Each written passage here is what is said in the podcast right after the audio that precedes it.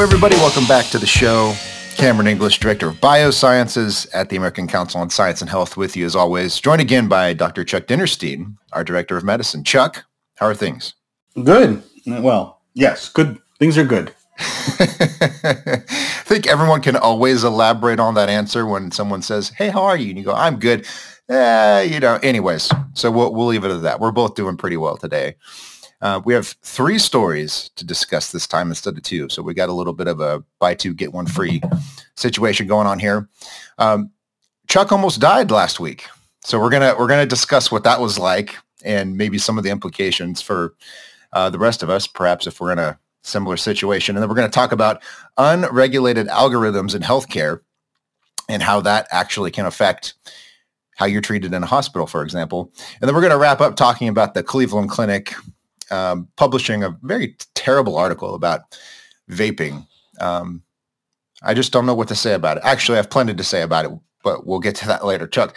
So um, I, I don't even know what to say here. So you almost died last week. Just take us from there. Okay. Well, so I underwent um, a surgical procedure, and then three days post-operatively, I, having dodged COVID for two years, I got COVID. Um, and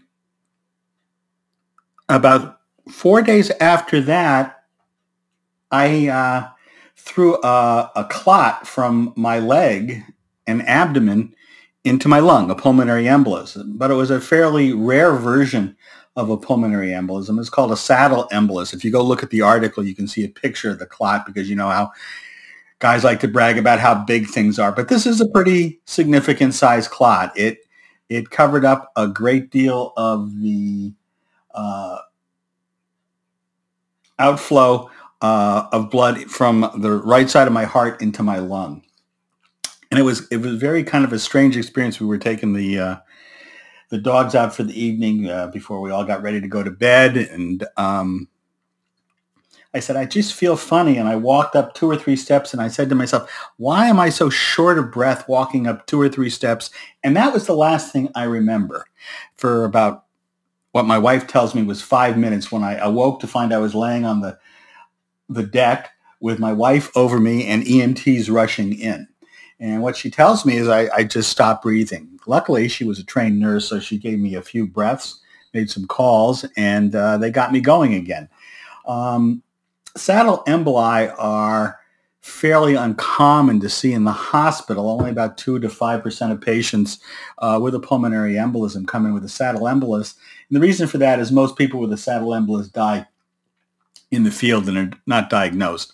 Um, and you know that's part of what I, I have my personally have a problem wrapping my head around because if this had happened an hour later when I was sleeping, uh, my wife would have found me dead in bed in the morning. It just would have been um, nobody to notice things had gone sadly awry.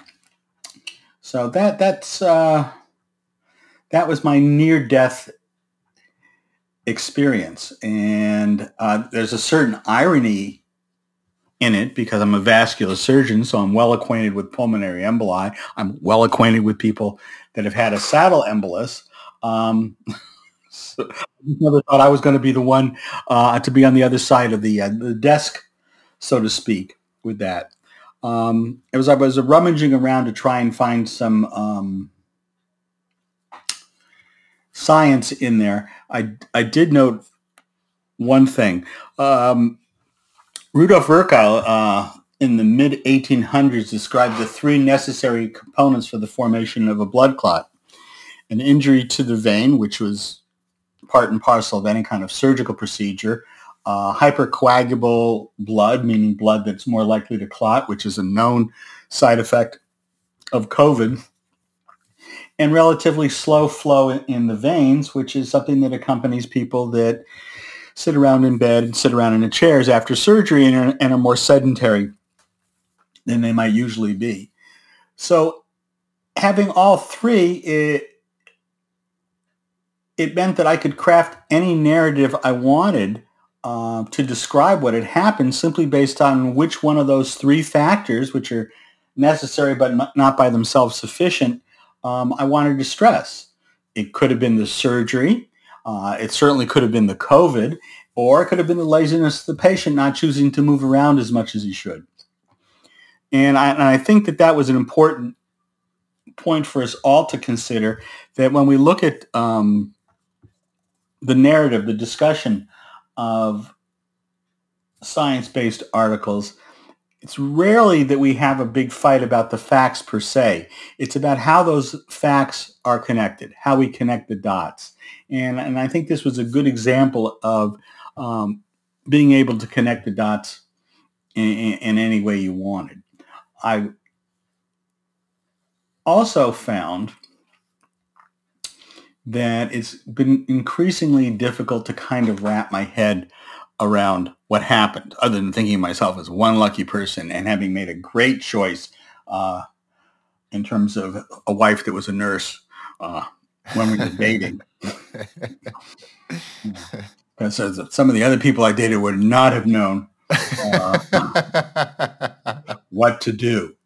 Um, um, so you know, it, it's it's it's made me think about these um, these experiences, these near death experiences, a lot more. And and uh, while I didn't see the tunnel and I didn't hear harps playing, though some people would argue I'm never going to hear harps playing, the sound of flames.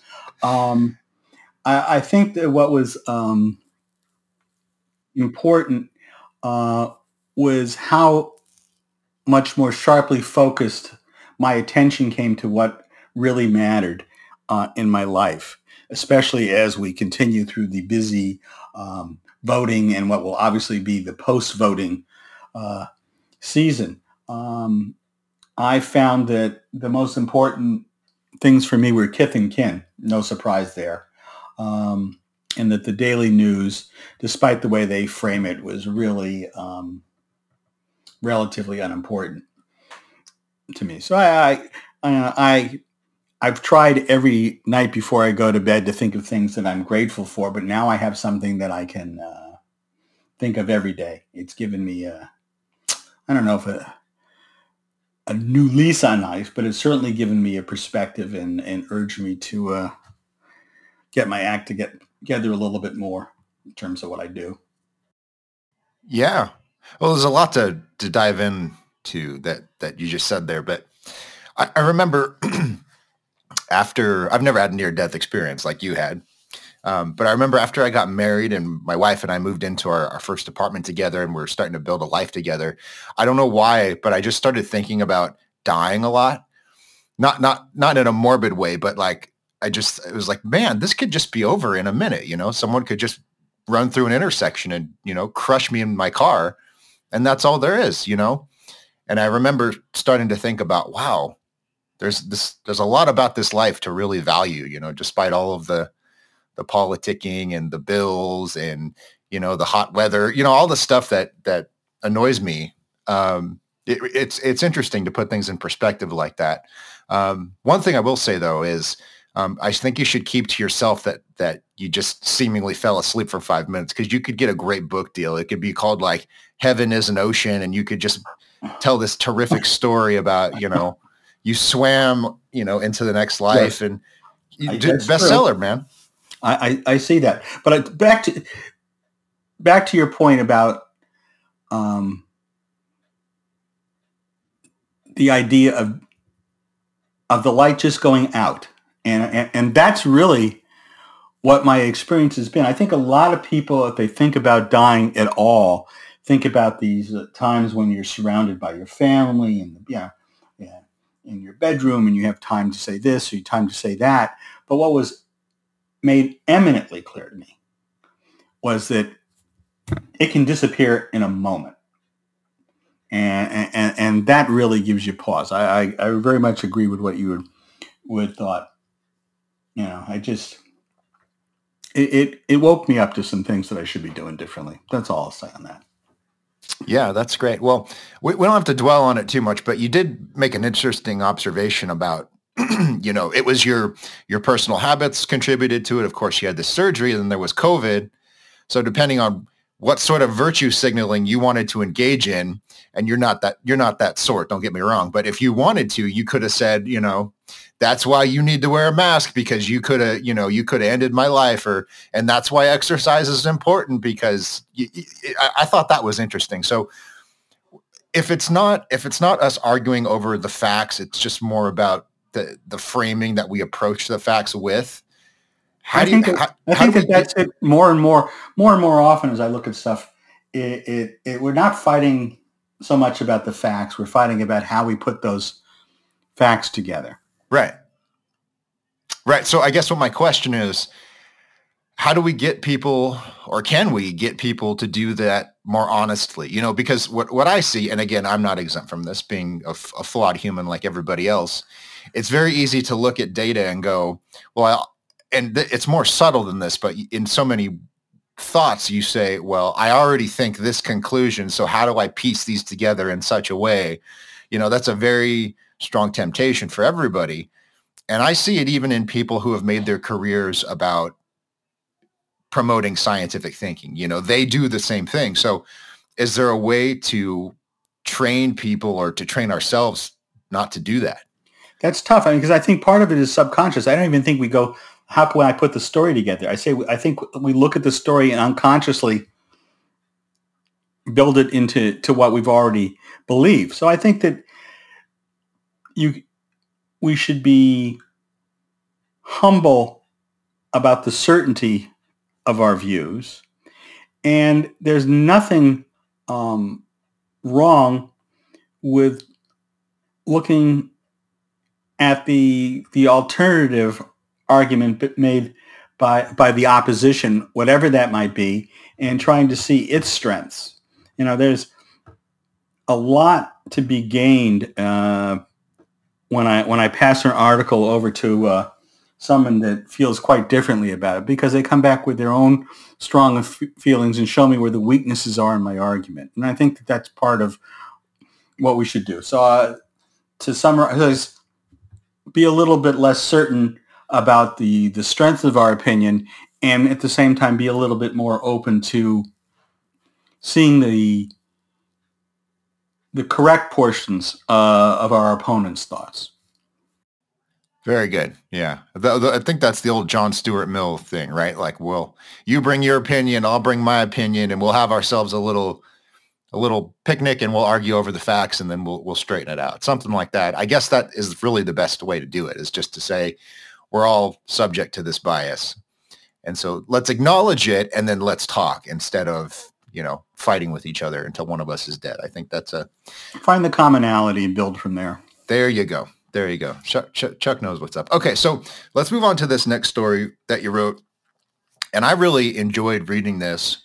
And I didn't think I would enjoy reading an article about uh, algorithms in healthcare. But how could you I not? I mean, it's so much. It's fascinating. Yeah. It, it, well, and here's here's why is because when people think of how the FDA approves drugs and, and medical devices, there seems to be two extremes, right? On the one hand, there's the people who think the FDA is in league with the devil and they approve drugs because they want to kill people or they deny drugs because they want to kill people because, you know, there's right, they're evil. They just have to be bad.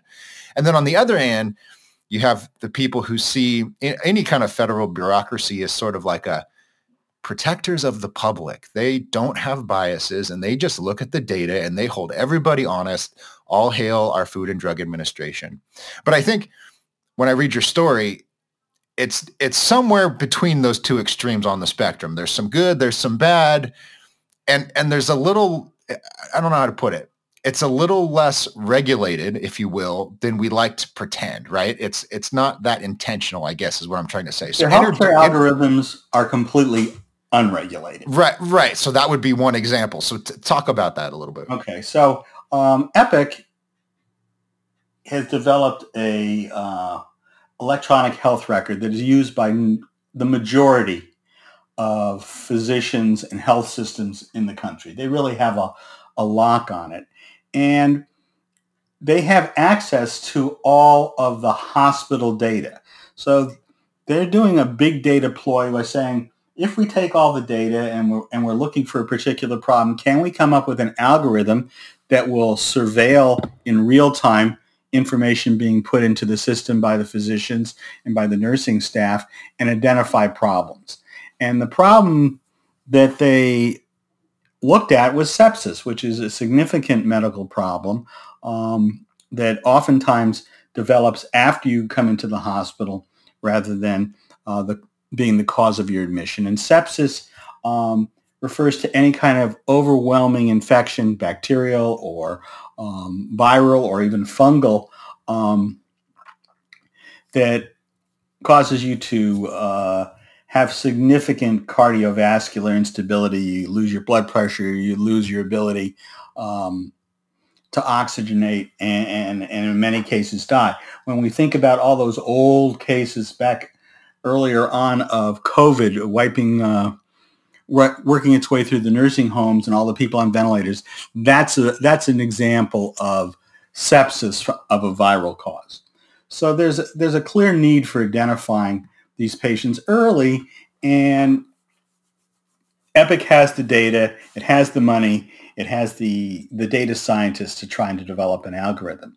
So they went ahead and developed the algorithms, um, which they would then sell um, to the hospital systems as an add-on to the systems that they already bought. But in independent studies of how well the algorithm worked, they didn't work very well. Now, most artificial intelligence systems take a, a set of data which they use to train it, and it develops an algorithm that'll identify, in this case, people with sepsis. The problem is, is that these training sets can be very brittle and they're not easily transported from one hospital setting to another. So what they found with the algorithm is that it missed two-thirds of the patients that the clinical staff identified as having sepsis. And while it did, identify maybe 8% of patients that were missed by clinicians, it had a huge high, po- uh, excuse me, had a high false positive rate so that doctors were spending a lot of time following up on alarms that were of no importance. So overall, um, the algorithm was a failure, even though um, Epic had their own internal data that showed that it worked pretty well. Now, the FDA is now moving into the area of regulating software. It, it you know, for instance, um, the detection of atrial fibrillation on an Apple Watch is something uh, that the FDA is approved of. The Apple Watch is, in that sense, a uh, a device, and they've come to the conclusion now that these algorithms developed by Epic as well as other companies are in fact um, medical devices because they're used to predict problems. Problem is, is that they're making absolutely no effort at all um, to find that these uh, devices or these algorithms actually work and that they should be used in the field. So they're uh, allowing corporate AI to really run amok in the healthcare system. And, and, and this is just um, the tip of the iceberg that is seen by the mass media. There are many instances, and I, I remember from being on the team that that brought uh, one of these electronic health records to our hospital of problems in the system and the corporations allow the user groups to try and fix it, but they don't provide any real support for fixing problems that are identified by all the hospitals. All right, so there's so much here, Chuck, that I, I it's a little bit mind-boggling to be honest. So, so the first thing is that speaking, you know, about the way the FDA is handling this, they they they've done this with a lot of areas that they have regulatory authority over, and I I believe it's called um, regulatory discretion or, or, some something like that. But basically, even if they have authority over a, a product or or some kind of a medical procedure or whatever uh, or drug, they can say, you know, we're we are able to regulate this, but at this time we're not going to do anything about it. And that's basically what what they said here. So so it's it's fine. Right. It's not even basically what they say; it's what they actually say because in, in they came out with this long guidance about what are what are medical devices to uh, separate out some of these algorithms. The sepsis algorithm was considered a device because it was used for uh, predictions of things. The algorithm that lies behind a pulse oximeter is not because it doesn't predict. It just displays a value.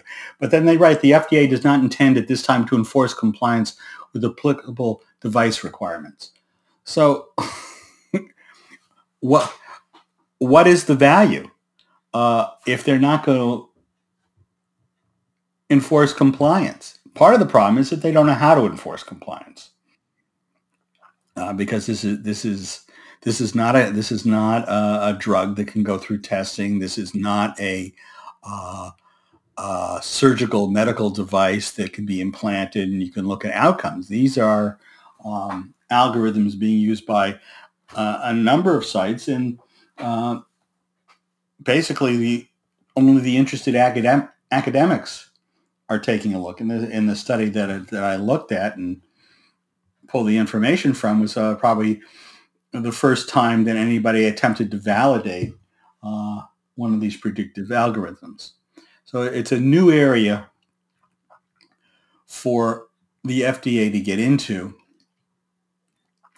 And they have really fallen down on the job from my point of view. I mean, and the other analogy that I would make for it is that this is not a surprise from a bureaucrat, uh, bureaucratic point of view because when you think about the 737 MAX systems, um, they upgraded their software and nobody looked at it.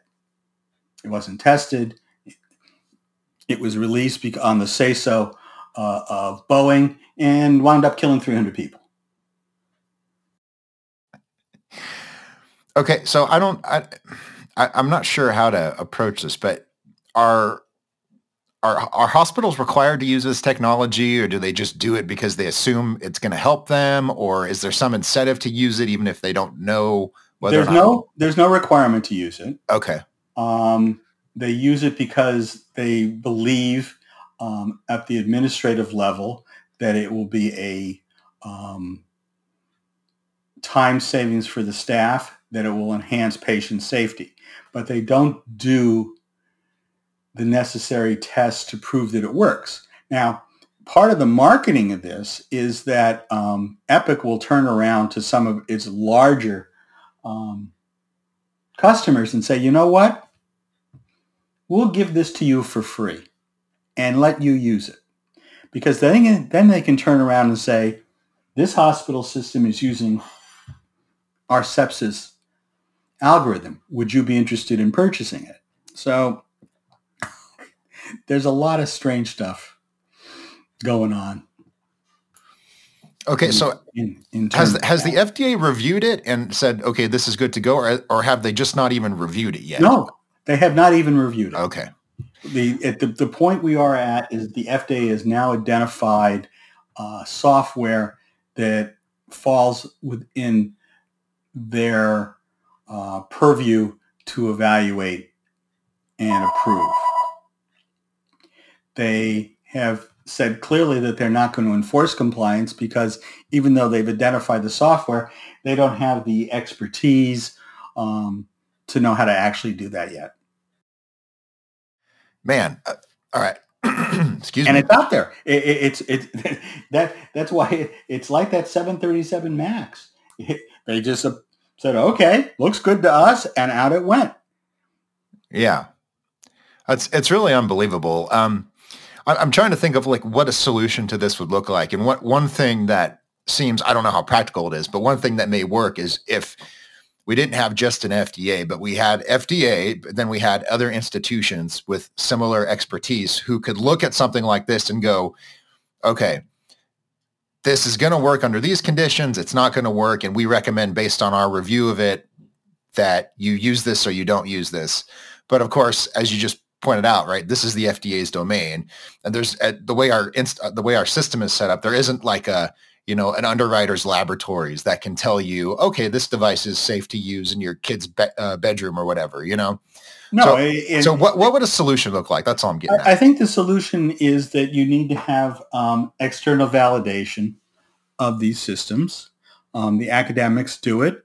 You could certainly um, get the FDA to collect the same type of data that the academicians did, which was to go through the records and identify all the cases that were um, pulled by the the algorithm and compare it to the actual findings in the hospital. It's work, but it can be done. It would be somewhat more difficult to generalize it from one system to another. But at some point, if we're going to have these things out there, um, that's the kind of oversight that's going to be required. And it, it's going to take um, expertise, time, and money, which are three things that are always tough to find with the government. Is there just a final question before we move on? Is there a possibility that their their decisions at the FDA are being influenced by, you know, the threat of litigation or the threat that they're going to come under some sort of scrutiny? Because I know that happens in other situations with, uh, you know, for example, with uh, animal gene editing. There's farmers that say, "Hey, we want to we want to raise cows that are um, immune to certain diseases. The technology exists." to breed those animals, but the FDA says, no, we regulate those like new animal drugs. And so unless you go through this rigorous Byzantine review process, you cannot raise these animals. And a lot of experts have looked at that and they've said, well, that doesn't make any sense. You're putting these rules in place because you know that you're going to get sued by some activist group and they're going to bog you down in court. They're going to waste your budget and you're not going to get anything done as an agency and so that's why you're that's why you're doing it. Are, other, in other words, are they afraid that Epic or some other company is going to try to sue them for for hindering their business? No, I, that's it's the litigation around algorithms is fascinating, and and, and I've written about it several years ago, talking about uh, autonomous cars and the litigation that is that is starting to develop um, from that. The I'm going to return to the airplane. The airplanes are the most autonomous vehicles that we have created. Airplanes are fully capable of taking off, flying, and landing without anybody in the cockpit. That's the truth of the matter. Um, the pilots are there to oversee uh, the work of the algorithm. And when you look across the broad expanse of litigation involving um, aircraft autonomous systems, steering, GPS, the whole thing, there has never been a case where they have found against the, the algorithm manufacturer. In every case, um, litigation has found that the human is responsible. Either they didn't turn the system on or they did turn the system on. It's never the algorithm. It's always the human. And I think we're going to see the same kind of litigation uh, around some of these health algorithms. It's not going to be Epic that's being held responsible. It's going to be the doctor who didn't see this or was misled by the algorithm. The algorithm itself is going to be considered blameless. You know, I think you're making the best argument I've ever heard for preventative medicine, Chuck. Stay out of the hospital because you, I don't even, you know, you just might die because the stuff doesn't work the way it's supposed to. So eat well. there you go. It's, it's funny because I'll, I'll, just say this. I was talking to a friend because I've, I've had a few operations over the last year or two and none of the operations, and these are operations that when I was training were considered major operations where you were in the hospital for three or four days. None of these procedures was I admitted to the hospital. They were all done as an outpatient, including the, the most recent uh, one that was the proximate part of uh, my clot. And we were just kidding around saying, you know, what operation could possibly need to be done at this point where you'd have to stay in the hospital short of a heart transplant or heart surgery? Well, we dis- I discovered the answer. If you have a blood clot that takes up most of your lungs, you get to stay at the hospital. But that is no bargain. Just as a thought. Yeah, it's crazy, man. I, I think I don't, I don't know. I think there's a temptation to to believe that modern medicine is this life saving enterprise and it's done all kinds of great things and therefore we can have trust that things work the way they're supposed to. And i think there's a lot of examples of that being the case but it's not consistent as as you've been you've been talking about you know? So i think we're there's no guarantee on that. I, right. I god god loved medicine. It's life-saving. It saved my life. There's not a question in my mind about that but sometimes it's a crapshoot. Right. well, speaking of uh, you know things that the medical establishment gets wrong, Chuck, as, as we've as we've discussed before, there's a lot of major medical institutions that are very bad on tobacco control and on electronic cigarettes as a, a substitute, a, a, low risk substitute for smoking. And uh, the Cleveland Clinic is the one I've, I've most recently seen. And they published an article a couple weeks back uh, called How Vaping or Smoking Impacts Your Physical Activity. And it's a pretty innocuous title, but, but right away, they get into this idea that vaping is, is not a safe alternative and it has all of these, these very serious risks associated with it. So they open it by saying, contrary to some popular beliefs, vaping isn't a safe alternative to smoking. In fact, researchers say the rise of vaping threatens five decades of progress in the fight against tobacco use. So there's so much wrong with just that sentence. But I'm, I'm really curious to get your take as a physician here because there's this weird sort of animosity or animus against vaping. And I don't know if it has to do with the fact that it allows people to enjoy the habit that they've developed without suffering as many consequences or if they're just inherently skeptical of anything that's made by a tobacco company. I don't know what's going on, but but whatever it is, it's driven them to make these really sort of absurd arguments against vaping. So one of the ones that I highlighted here is that on the one hand, they say nicotine is a toxic, addictive chemical. You need to do everything you can to avoid it. If you're addicted to it, you need to get off it as soon as possible. And then they turn around and they go, one of the best ways you can do that is to use this toxic addictive chemical in the yes. form of lozenges and gums and patches and um, uh, inhalers. Right. right? So, so, you see so, that across all, you, see this across the entire line of uh, these medical addictions that if you can find, uh, you know, uh, an opioid that doesn't have the high uh, that's that's a that's a an exit ramp from the problem. And I think that you know, while nicotine doesn't necessarily give you a, a high in air quotes, um, vaping is clearly safer than inhaling hot combustion products. Okay, there's no, I don't see how we can argue that point. I, I my sense was in, in reading the whole article is that this phrase came to mind. Perfection is the enemy of good. And the people that believe that there can be no tobacco on the planet um, believe that that's that perfection is the only acceptable standard. And that doesn't take into account the, the, the wide range of our human behavior. As a physician, I, I would be happiest if you weren't using nicotine in any form.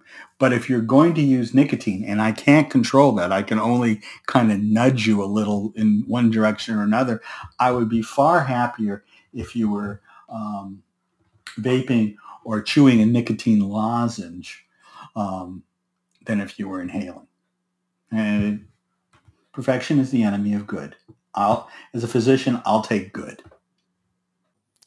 Well, especially in this case, because, and again, we're still learning about vaping as as a smoking alternative. It's going to take years and years of research before we really conclusively understand anything about it. The way we do smoking, you know, you can say with confidence, if you smoke your entire life, your risk of lung cancer goes up significantly.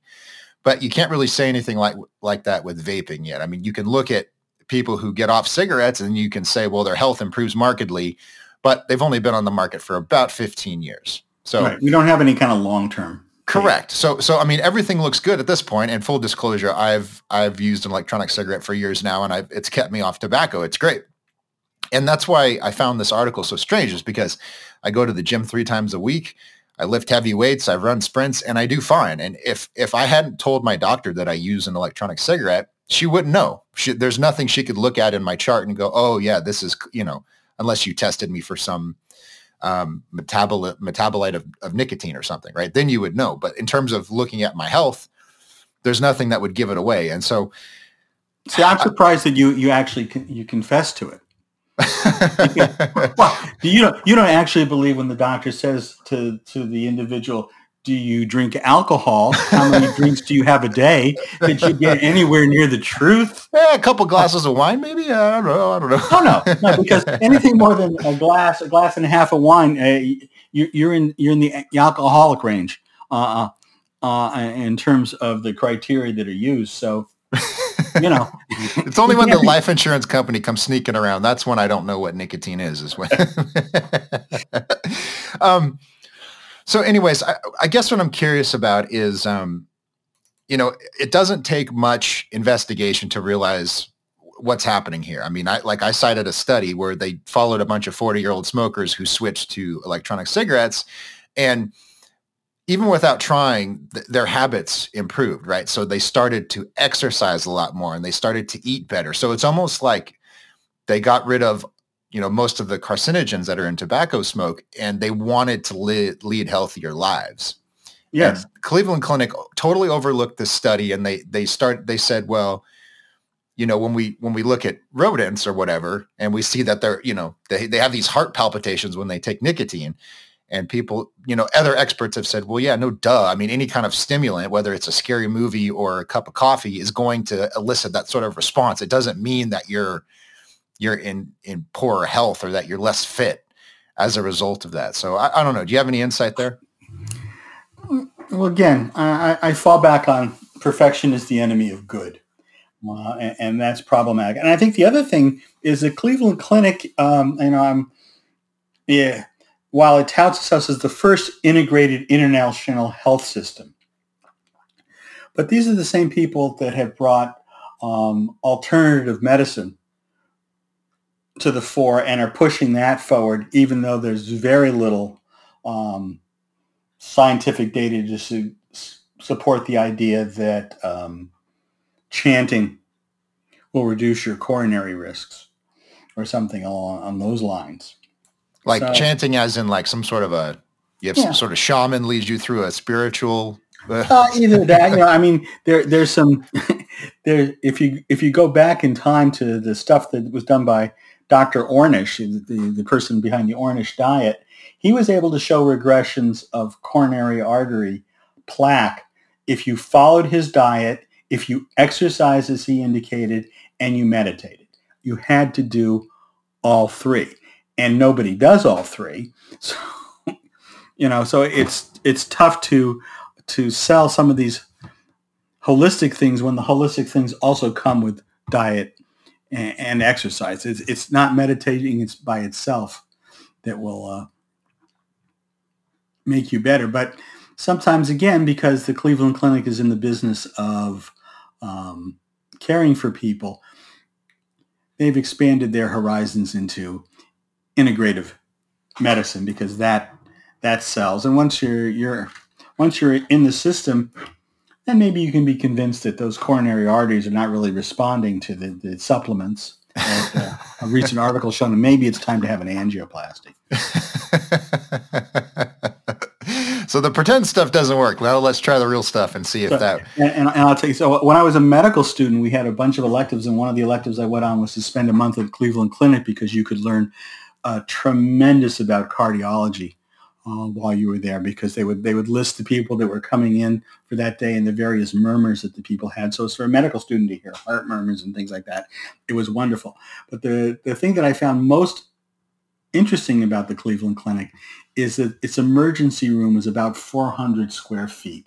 It was not designed to take in emergency patients. Those patients that had emergencies, they were supposed to go four blocks down to Northwestern.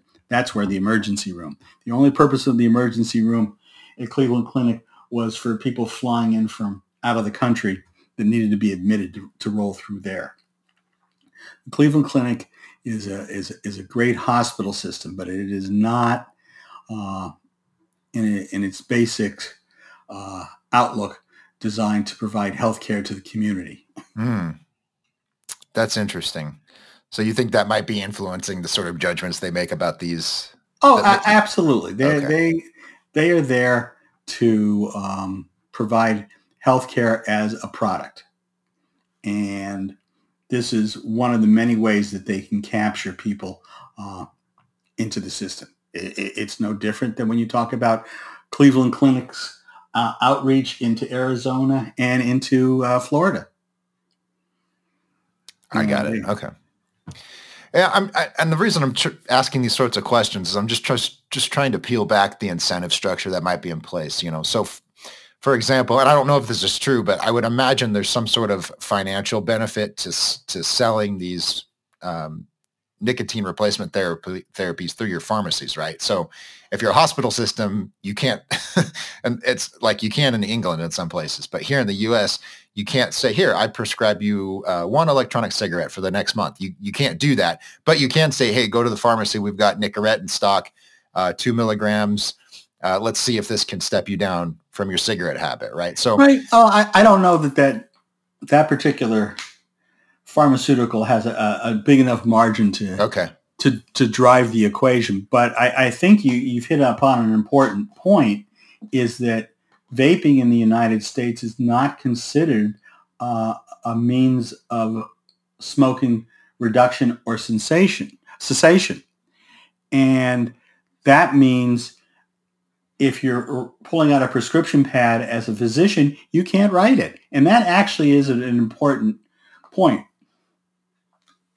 It's not you know you if you're not going to get um, the gravitas from the medical community um, for vaping that you can get for nicotine lozenges and nicotine patches because vaping has not been approved as for smoking cessation as it has in other countries. Yeah, it's a strange it's a strange discussion that's going on around this. I'm curious to see how it evolves over time, but um, there you have it. If you want to vape, uh, Cleveland Clinic is not a fan. okay. Well, we're gonna we're gonna leave it there for the week. Thank you all for joining us as as always.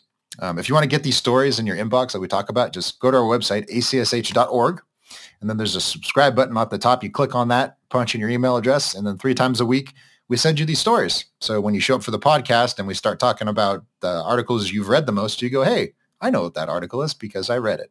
And you might get a little bit more out of the show if you do that. So check it out. Follow us on Twitter as well. We're at ACSH.org and you can find all our stuff on Twitter because we post it and we argue with people that don't like us and we answer questions. So if you want to talk to us, we're on Twitter.